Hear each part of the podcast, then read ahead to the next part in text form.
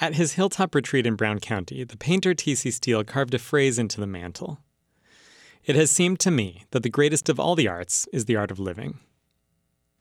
A century later, Bloomington writer and cabinet maker Nancy Hiller has arrived at the same conclusion, thanks in no small part to dogs.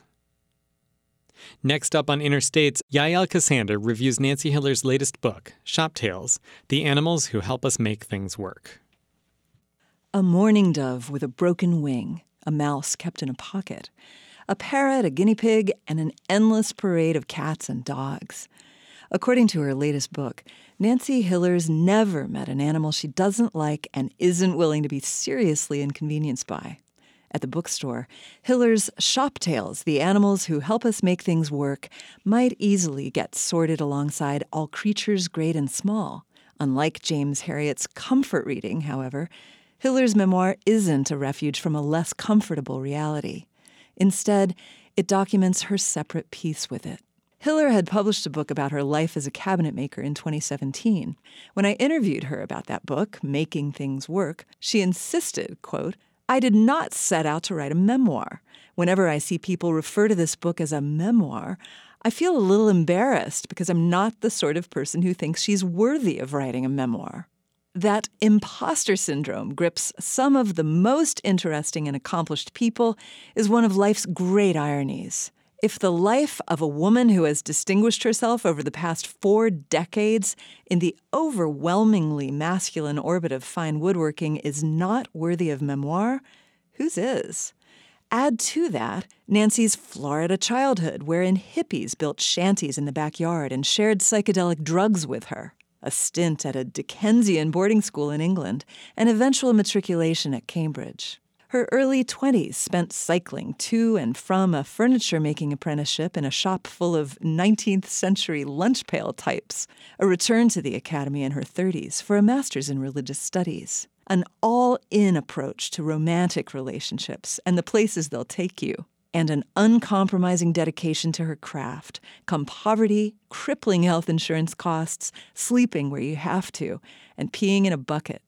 These and many other stories of the rebel girl who is Nancy Hiller can be found in her two memoirs. The first, of course, about cabinet making, and this latest, of course, about animals. But just like your shrink might tell you that the thing you think you're upset about is not the thing you're really upset about, there's a difference between subject matter and content. Even before this pair of memoirs, Hiller's been known to use subject matter as camouflage.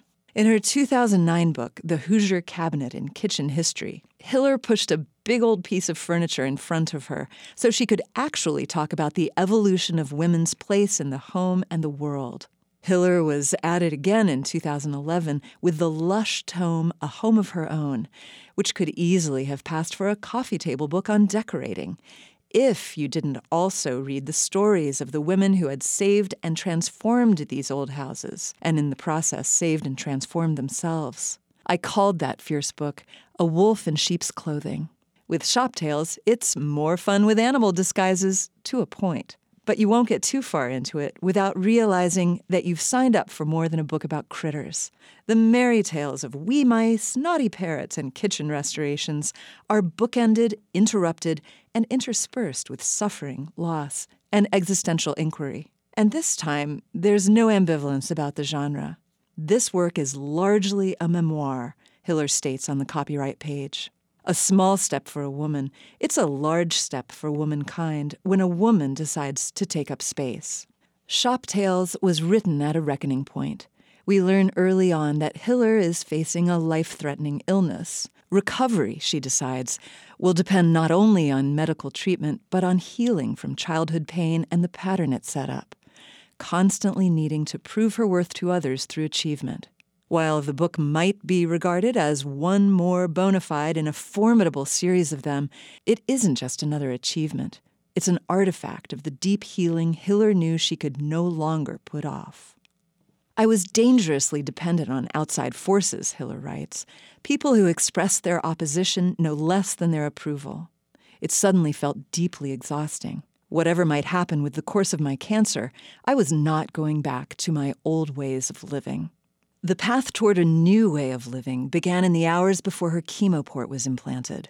Putting aside decades of justifications, Nancy sat down and wrote a letter to her parents, a couple of talented and unusual individuals she had, quote, long appreciated as people, but at a fundamental level didn't trust as parents.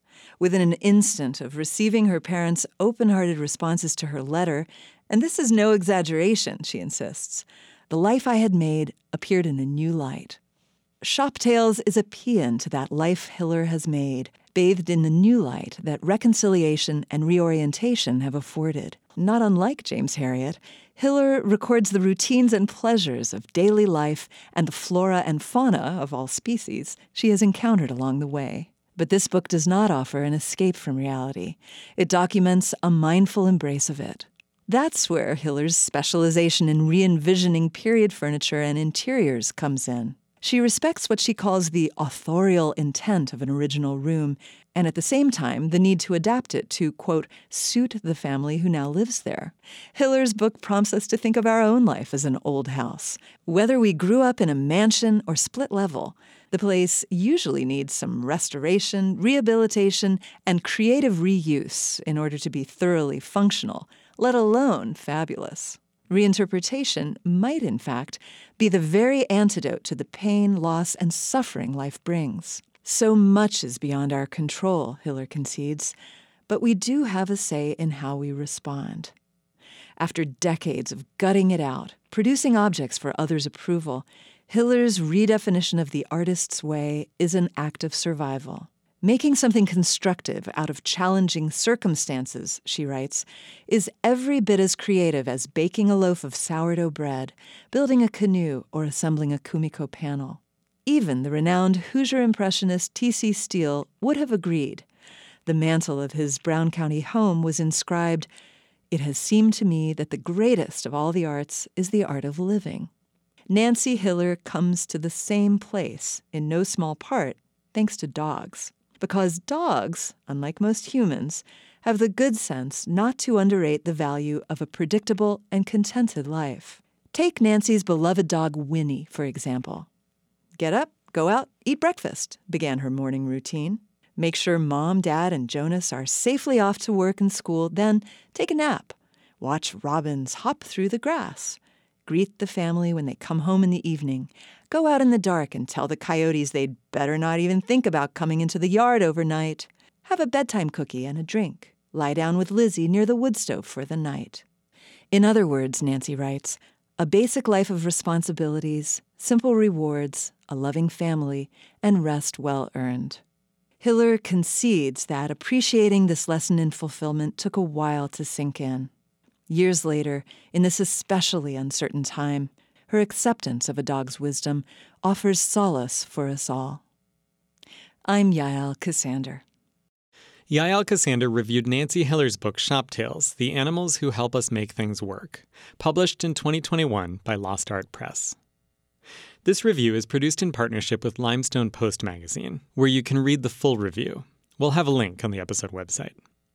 Limestone Post is an independent magazine focused on solutions based journalism that covers the arts, outdoors, social justice issues, and more in Bloomington and the surrounding areas. Tune in to Interstate's March 6th for Yael's next review of debut novels by Bloomington based writers Greta Lind and Denise Breeden-Ost.